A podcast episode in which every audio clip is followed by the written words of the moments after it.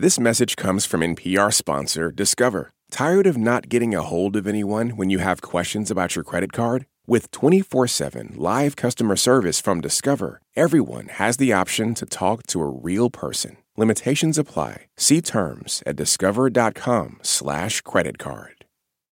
Hey, hey, you're listening to It's Been a Minute from NPR. I'm Brittany Luse. For many, the holiday season brings more family time.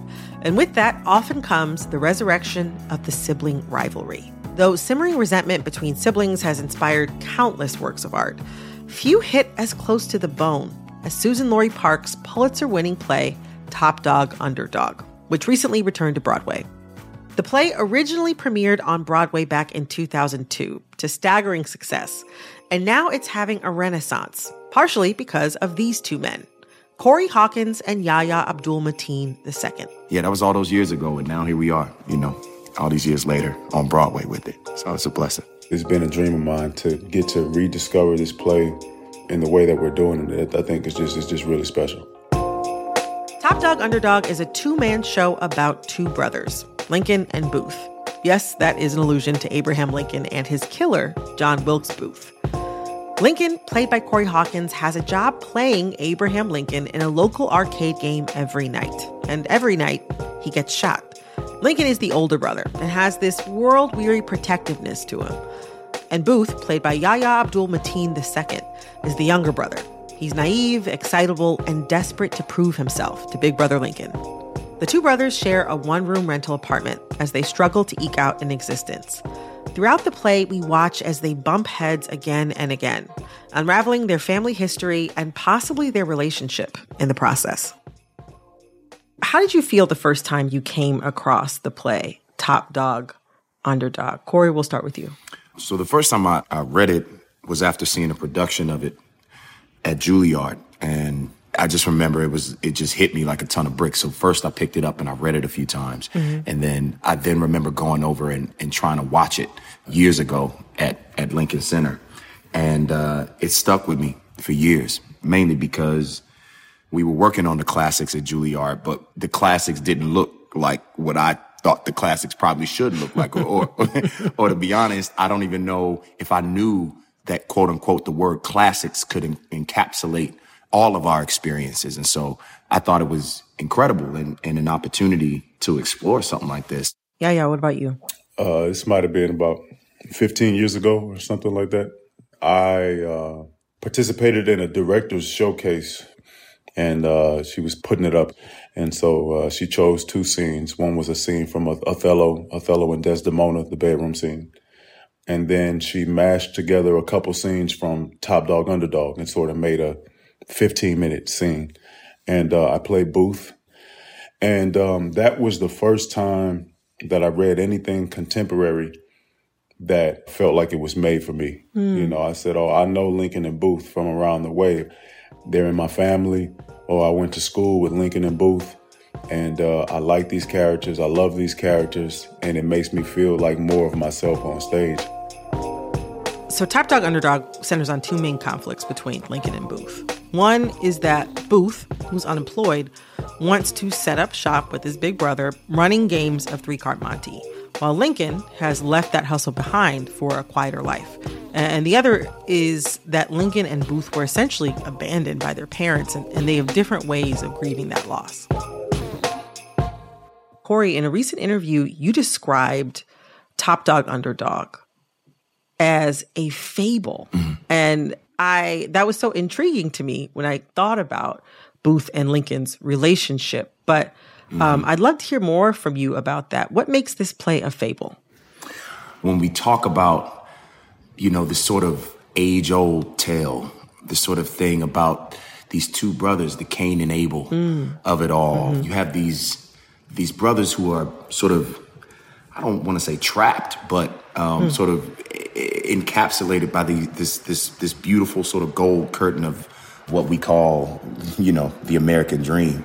These people who are trying to get ahead, who are trying to chase that American dream, and just can't seem to catch a break for whatever reason, mm-hmm. whatever that, whether that's the trauma that they grew up with or their own doing. It's something that these brothers are, are fighting up against, but they can't see it. You know, it's, it's just mm. outside the, the window. They have to walk out that door and put on a mask every single day. Right. Um, which is similar to what I have to do as a black man every single day. Similar to what maybe Yaya has to do, you may have to do as a black woman. So it's, it's, it's, it's a story that for me is both specific and universal. I think these characters are iconic characters. They're recognizable characters that we can see out in the world. You can see when someone is a Lincoln. You can mm-hmm. see when someone is is a Booth in the same way that you can see the the way that someone is operating like a tortoise and someone is operating like a hare. Mm. You know, mm-hmm. uh, you sort of know you, you can look at their patterns, look at their habits, identify them, and, and you can tell where their trajectory is uh, heading towards. Yeah, it's um, it's funny. I was thinking about like in thinking about this play being a fable. Um, mm. So much of what makes fables work, like you say, the tortoise and the hare, the grasshopper and the ant, I think is one of them. but mm. you have an idea that you're going to learn some sort of lesson, or that things aren't going to end in a way that is there's no happy ending and i feel mm like in fables you kind of mm know coming in how something's going to go down basically mm-hmm. and um and there's two things that Suzan-Lori Parks did with this play which is give you all these names lincoln and booth which yeah. if you know uh, even a tiny bit about american history you kind of know um, how those two names are related but also there are all these forces that are happening just outside of the apartment but when you look in the oh i got my little playbill right here when you look in the playbill it says mm-hmm. basically that the setting for the play is here and now. What is your favorite theme of this play and how does it resonate in your own life? Well, I like how black it is. Suzan-Lori said that she wrote this play so that brothers like me, like myself and Corey, could shine. Hmm. So as an actor, as a black actor, classically trained, I have a craving for excellent material. I have a craving to be on a stage or on a set and say great words mm. and form great relationships. And I, I haven't always gotten that opportunity. The second part of that is that this play to me is about brotherhood. It's about humanity. It's about the American dream. It's a love story. It, it, it like to me, it's just about the relationship. It's it's all of those things. Mm. But every time I, I step onto those boards, I'm just really trying to be like my big brother. Mm. And that's so simple. You both have brought this up, but um, I feel the same way about this specific thing. Like Lincoln and Booth feel very knowable to me. That they, they mm. could be based off of guys I know.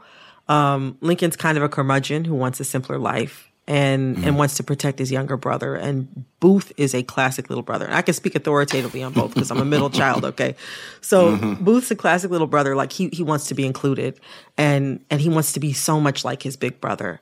And I wonder, who are you channeling? Or what parts of yourselves are you channeling? It's interesting because I, I growing up, I, I always sort of, uh, when I came across the play years ago, it was Booth, who I saw because I saw him through youthful eyes. Mm. And so while I loved Booth's energy and his his fire, his quest for just trying to trying to do better, be better, Lincoln was always a bit of an enigma for me. Mm-hmm. And to some extent he still is, and I'm still peeling back the layers of who he is.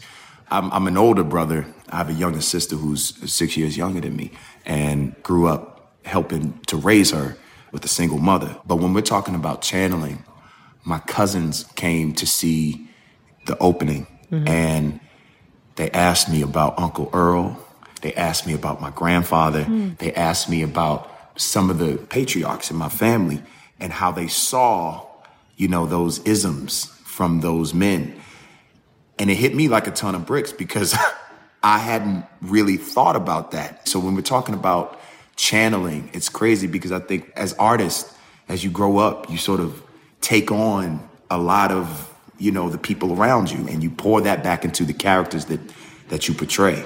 And it surprised me. Lincoln has surprised me But at the end of the day, like you said, he just wants to he wants to maintain. He wants order. He wants to protect. He wants normalcy. But I also think he strives in chaos. And so there's a bit of that Dr. Jekyll, Mr. Hyde mm. element there to him mm. that is so fun to sort of find that balance and find when when it pops off and when he wants to truly be who what his true nature is because his true nature and Booth's true nature I think that's when that, that beautiful train wreck, like Yaya was just talking about, that's when it really starts to unravel. I think I'm speaking up for uh, a very younger version of myself. Myself when I was 20, 21. I remember what it was like when I found uh, Booth. What is it like to have that sort of naivete, but to be older, but to be a man. Mm. What does it mean to be unfulfilled as a man and to have dreams as a man? I'm exploring a booth that wants to be, that needs to be a part of the mix because if it's not, then it means that that he's not as important as he thought he was, or he's not as special as he thought he was. And it means that he's a failure. Hmm. I don't think 21 year olds think about being failures. They think about potential, potential, potential. Right. And this guy is a man who's thinking about being a failure. He knows that he's going to die and nobody's going to remember who he's not going to leave a mark on the world. Hmm. And in, in researching for this interview, I, I found this quote from Suzan-Lori Parks uh, from 2002. is from this behind the scenes documentary that someone had made about the whole process of Top Dog Underdog getting to Broadway. And this interviewer suggests very strongly to her that Top Dog Underdog must be an exploration of race. That's what the play has to be about. And Suzan-Lori Parks pushes back on that. And she says, you know, Black people, when they hang out, is it an exploration of race? Um, she seems to push back very hard on the reporter's idea that this play is necessarily about race. Um, mm it seems to me watching the, the, the play that that the focus is meant to be on these two brothers in a room together, and that seemed to be what Suzan-Lori Parks was saying as well. Yaya, does that feel right to you? Well, you know that feels right to me based on how I've answered everything else. You know, I, I you know, it, it's about it's about Lincoln and Booth, and it's about their situation. They're not blind to the fact that they're black. Correct me if I'm wrong, Corey, but I don't know how much we talk about being black in the mm-hmm. play. This play, what I love about it is that it's about humans, but the play can't help but to be black. So, you know, if that's what you get from it, then sure, that's what you get. But if I wrote an essay about top dog, underdog, it'd probably be about love. Mm. Yeah, I don't think these brothers walk around every day in this skin uh, thinking about race. Mm-hmm. And the circumstances are that they are black we understand that. That's the we we know what the outside world is. But when he gets to come back into this room, when he gets to come back in home and and sit on that couch and be himself, when he walks through that door, I don't think he's trying to scare, you know, uh, his brother with the fact that he has on this Lincoln get up and stuff like that. It's just that's that's just him. You know, he just gets to walk back in. He gets to come home and be himself, his true self. Yeah. And so if there is a white person or an interviewer. I don't know the race of this interview in that documentary, but if that person is bringing that to it, then that's what they bring to it. Mm-hmm. It might be for someone else. It might be just about love because that person, uh, the person next to that person, you know, woke up that morning and needed to see some love and needed some humor. And so that's the, the scope and lens in which they see the play that night. And that's the beautiful sort of um, lenticular I should say, Kenny Leon just likes to, you know, the image just changes. It just changes as you as you watch the play and as you experience life. And you come back and see the play a week later, and you're going to find some things, and it might be about race for you that night because you had an experience mm-hmm. that day that that, mm-hmm. that that's hot for you, mm-hmm. and that's the beauty of what we get to do night after night live with 800 people, 1,000 people sitting at the audience, all making a pact to suspend our disbelief and go on this journey. That's just the, the magic and mastery of Top Dog for me. Corey, Yaya, thank you so much for joining us today on the show. This is really great. Thanks for having us, Brittany. Thank you. Appreciate you. That was Corey Hawkins and Yahya Abdul Mateen II, the stars of Top Dog Underdog. the two man play, which is on Broadway till January 15th. We're going to take a quick break, but when we get back, we're revisiting a classic, Blockbuster, which recently got a reboot in the form of a series on Netflix. We'll be right back. This message comes from NPR sponsor Discover. Here's a familiar situation. You have a question about your credit card. You call the number for help and can't get a hold of anyone. If only you had a Discover card. With 24 7 US based live customer service from Discover, everyone has the option to talk to a real person anytime, day or night. Yep, you heard that right. A real person. Get the customer service you deserve with Discover. Limitations apply. See terms at discover.com/slash credit card. This message comes from NPR sponsor REI Co op. REI has gear, clothing, classes, and advice for camping and glamping, biking and hiking, axing and snacksing, backpacking, and another outdoor thing that rhymes with backpacking. Visit your local REI co op or rei.com for the million and one ways you can opt outside.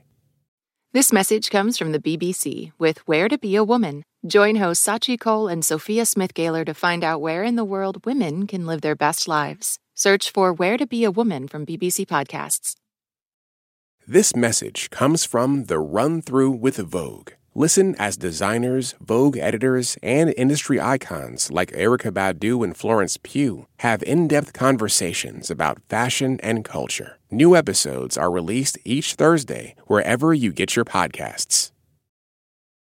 My husband is like one of your biggest fans. Oh my God. When Always Be My Maybe came out, we've probably seen it in my household probably 30 or 40 times. So, oh my like, God. when he was like, I don't know what else to watch. I don't know what's on TV. He's like, well, I think I'm going to turn on Always Be My Maybe That's amazing. If that voice doesn't sound familiar to you, my next guest today is Randall Park. Talk about an actor with range. In 2014, he blew up Hollywood playing a very satirical version of Kim Jong un in The Interview. I'm 31 years old. The fact that I'm running a country is a batshit crazy. Then he played Louis Huang, one of the first network sitcoms all about an Asian American family. Eddie, I know you're not excited to leave DC, but you're gonna love Orlando. I've been there for six months setting up the restaurant, and I've grown to love it like the daughter we wished Evan had been. And then, of course, he starred opposite comedian Ali Wong in the Netflix rom com Always Be My Maybe. But most recently, Randall is starring in another sitcom, Blockbuster. It's a Netflix work comedy from the creators of Superstore, and Randall plays Timmy, the manager of a fictional last remaining Blockbuster store, trying with relentless optimism to breathe life into a dying business, which isn't a new experience for Randall. I read that you had worked at a video store in high school. Like, how much of yourself did you see in Timmy and his group of friends on Blockbuster? I see a lot of myself now in Timmy. Hmm. But back then, I was way more of a slacker than Timmy is in the show. It was just the place to be and just hang out. And I could care less about how well that store did at the time. But now I see a lot of myself in Timmy. There's a lot of uh, parallels there. What attracted you to playing him? I think the idea of trying to keep something alive that is definitely gonna die, but still trying your best. You know, I think that resonates with me a lot in part because my dad owned a one hour photo store for mm. many years and he it was just him working in that store he had no employees it was a tiny little store in santa monica and uh, i saw the digital age just coming for it you know and just the idea of trying to keep something alive knowing that its time is up something about that i feel like there's beauty in that there's something special about randall's acting a sense of humor and genuine energy that my husband and I love. But it was a long road to his current success because, not surprising, it wasn't easy for a young Korean American like Randall to see himself as a famous actor. Who did you look to as a model for your comedy or your career when you were younger? I mean, white folks. who are on TV and who are on the movies. Folks who I, you know, I would, I would just watch a lot of sitcoms and just be obsessed with TV throughout those years, yes, when there was an Asian face, I feel like every Asian person in the country jumped out of their seat, regardless of the size of the role. Yeah. Deep background, we jump out of our seat and be like, look, there's an Asian person, you know. Randall and I talked about the years he spent forging a path for himself in Hollywood and the passion he puts not just into his roles, but into creating. But first, we went back to where it all began after a quick break. Support for NPR and the following message come from Betterment, an automated investing and savings app. CEO Sarah Levy shares Betterment's philosophy on investing. No matter the amount of money you have, it's always good to be invested. It's always good to start early. It's always good to save. And the power of being consistent in your habits is really the path to long term wealth. Get started at betterment.com. Investing involves risk, performance is not guaranteed. This message comes from NPR sponsor Hulu with Black Twitter, A People's History from Onyx Collective and Hulu. Directed by Prentice Penny, Black Twitter, A People's History tells the story of how black voices found a new home online and blossomed into a force for change while laying down some hilarious tweets along the way. From the memes to the movements, see how this powerful community shapes culture, society, and politics. Black Twitter, A People's History premieres May 9th, streaming on Hulu. Hey, I hear you have a birthday coming up. Yeah, you. If you're listening to this, that means you have a birthday coming up eventually. And here at Life Kit, we want it to be a special one magic can happen and good luck can happen and serendipity can happen if we're open to it. How to have a good birthday, even if you're not a birthday person. That's on the Life Kit podcast from NPR.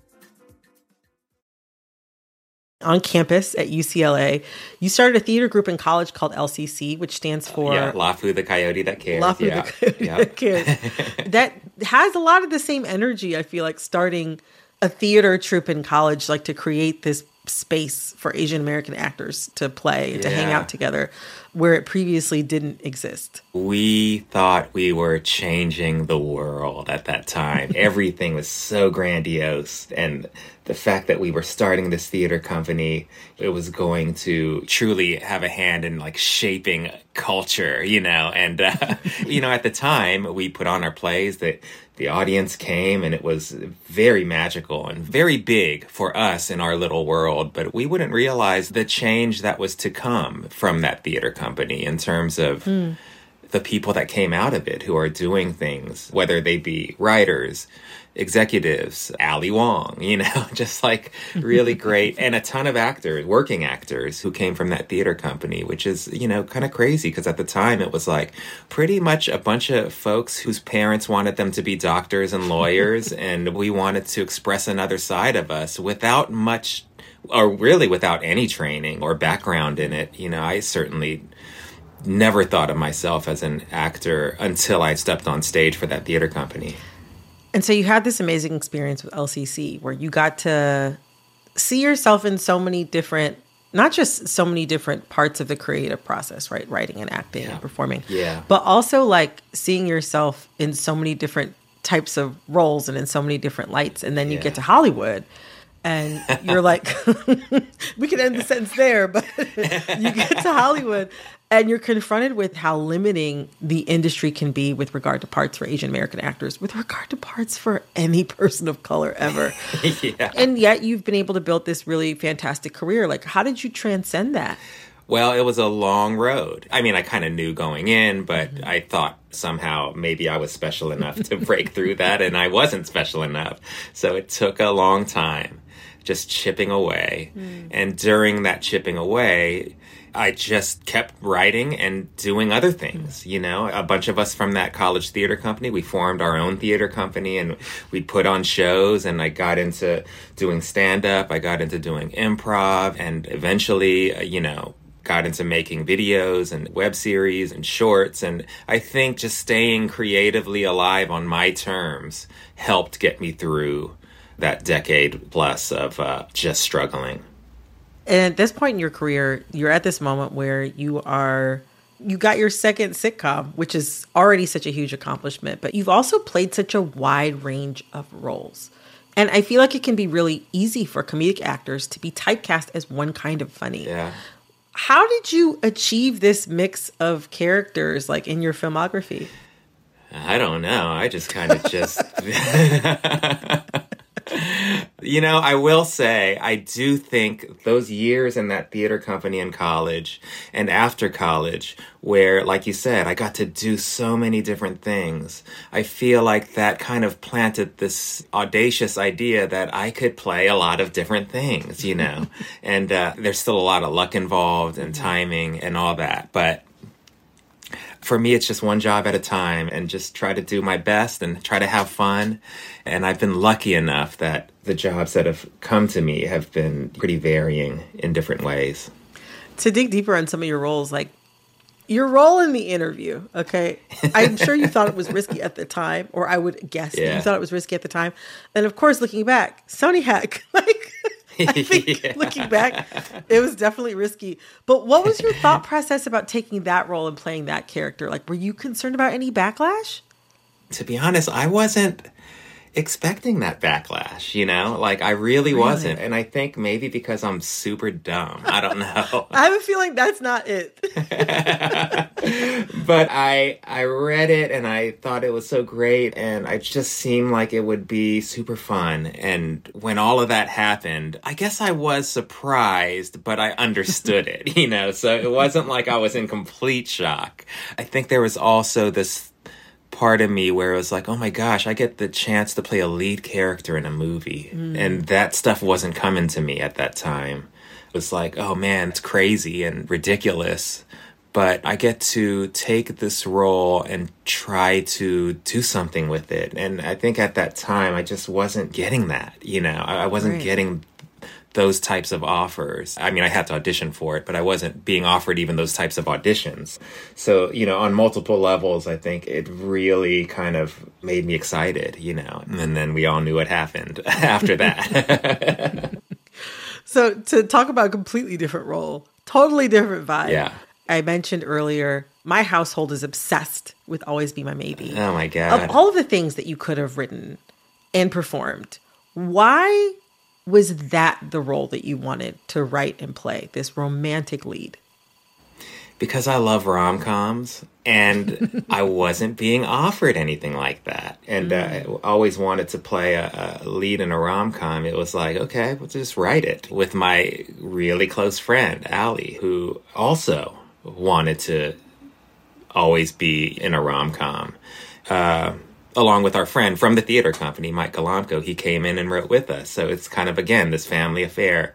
And then we brought in our friend Nahnatchka Khan, who directed it, who created Fresh Off the Boat. Right. It was kind of the fulfillment of so many dreams. And it was really one of the great experiences of my career.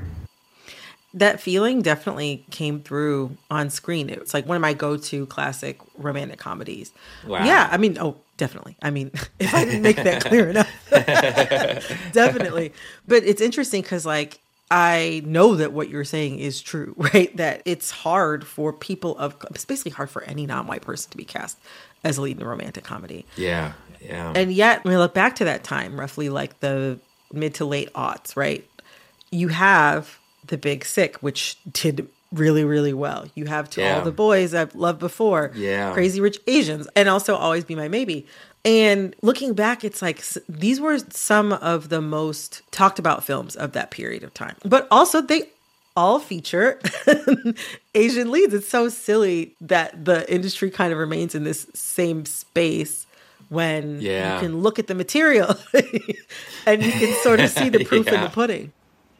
Yeah, I mean, we all know, you know, just from our own lives, that romance exists and people have sex and people fall in love. Right. I think the belief is, in terms of the industry, it's like, will people watch this? Yeah. Will it be people outside of these communities that watch this, i.e., like white people, you know? Right. And it's like, yes, they will, because all of these feelings are so universal, you know? How important was it to you that Always Be My Maybe, this rom com, drew from your own experience? Like, what parts of yourself did you want to share in making that film? Oh my gosh, so many things. I mean, the losing the virginity aspect of that movie it's like that's came from my life. You know the relationship with the working class dad i mean the mm. dad played by the great james saito is named harry. That's my dad's kind of american name. The mm-hmm. mom's a painter. My mom's a painter. We literally used her paintings in the movie. I was in ah. a band very similar to Marcus's band. And, you know, we used that. We just kind of, you know, it was like a shot to tell our story. So we kind of put a lot in there that reflected our lives, which was very fulfilling and fun. It's so nice to hear about all the personal touches that are in that film because it's something that's meant a lot to me over the past few years. But I wonder how you're feeling about the impact of your work. Um, what kind of impact are you looking for? You know, I'm not really thinking of that, to be honest with you. I'm really just focused on doing good work, eh, you know, whenever I can, having fun, and bringing all of me to the work whenever I get lucky enough to have a job. And I do, yeah, eh, you know, I want it to be impactful, but I also can't control how it impacts others. All I can control is how much I put into it and how much fun I have. And I do hope it has some kind of impact. But if it doesn't, I tried my best and it was worth it. That's how I see it. What's a story that you want to see brought to screen that you like to be a part of? Well, I just directed a movie. Oh, tell us more. tell us more. Tell us more. I just directed a movie. It's based on a graphic novel called Shortcomings. Mm-hmm. And it was a very revelatory experience for me. It's the kind of story that I've always wanted to see in terms of the Asian American experience. You know, it's about very flawed people. Mm. And I feel like that's an area that we haven't seen much, and understandably so, because we're still fighting just to get on screen. Right. And when we do get on screen, it's like there is this need to represent and represent right. But I feel like we're getting to a place where representing right means just representing the human experience mm. and allowing our characters to be a little messed up, a little broken, a little complicated, or very complicated. And I feel like this movie is a chance to really show that. So it's been really fun. I'm really excited to see it. Keep us posted on when it's coming out. For sure, for sure. Um, but I have one last question to ask that is okay. selfish question. Okay. When will you star in a romantic comedy again? The people want to know.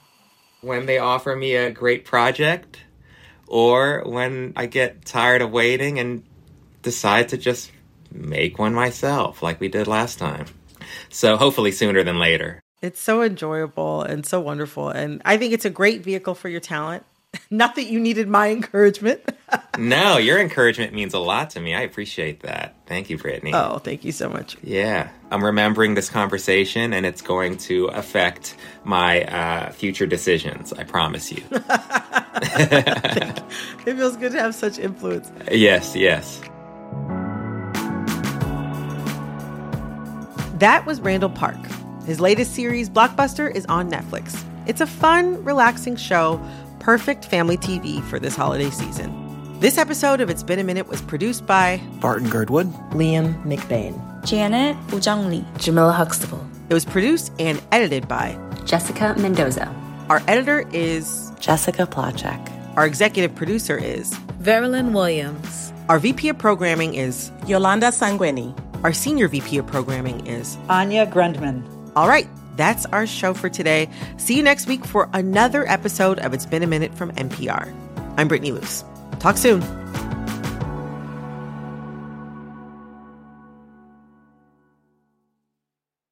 This message is brought to you by NPR sponsor Leesa in collaboration with West Elm. Discover the new natural hybrid mattress, expertly crafted from natural latex and certified safe foams, designed with your health and the planet in mind. Visit leesa.com to learn more. This message comes from NPR sponsor Capella University. With Capella's FlexPath learning format, you can earn your degree online at your own pace and get support from people who care about your success. Imagine your future differently at capella.edu. On NPR's Throughline, we cannot function for 24 hours without cobalt because it's in our smartphone, our tablet, our laptop. And as a consequence, the lives of the people living in that part of the Congo descended into just a catastrophe. Find NPR's Throughline wherever you get your podcasts.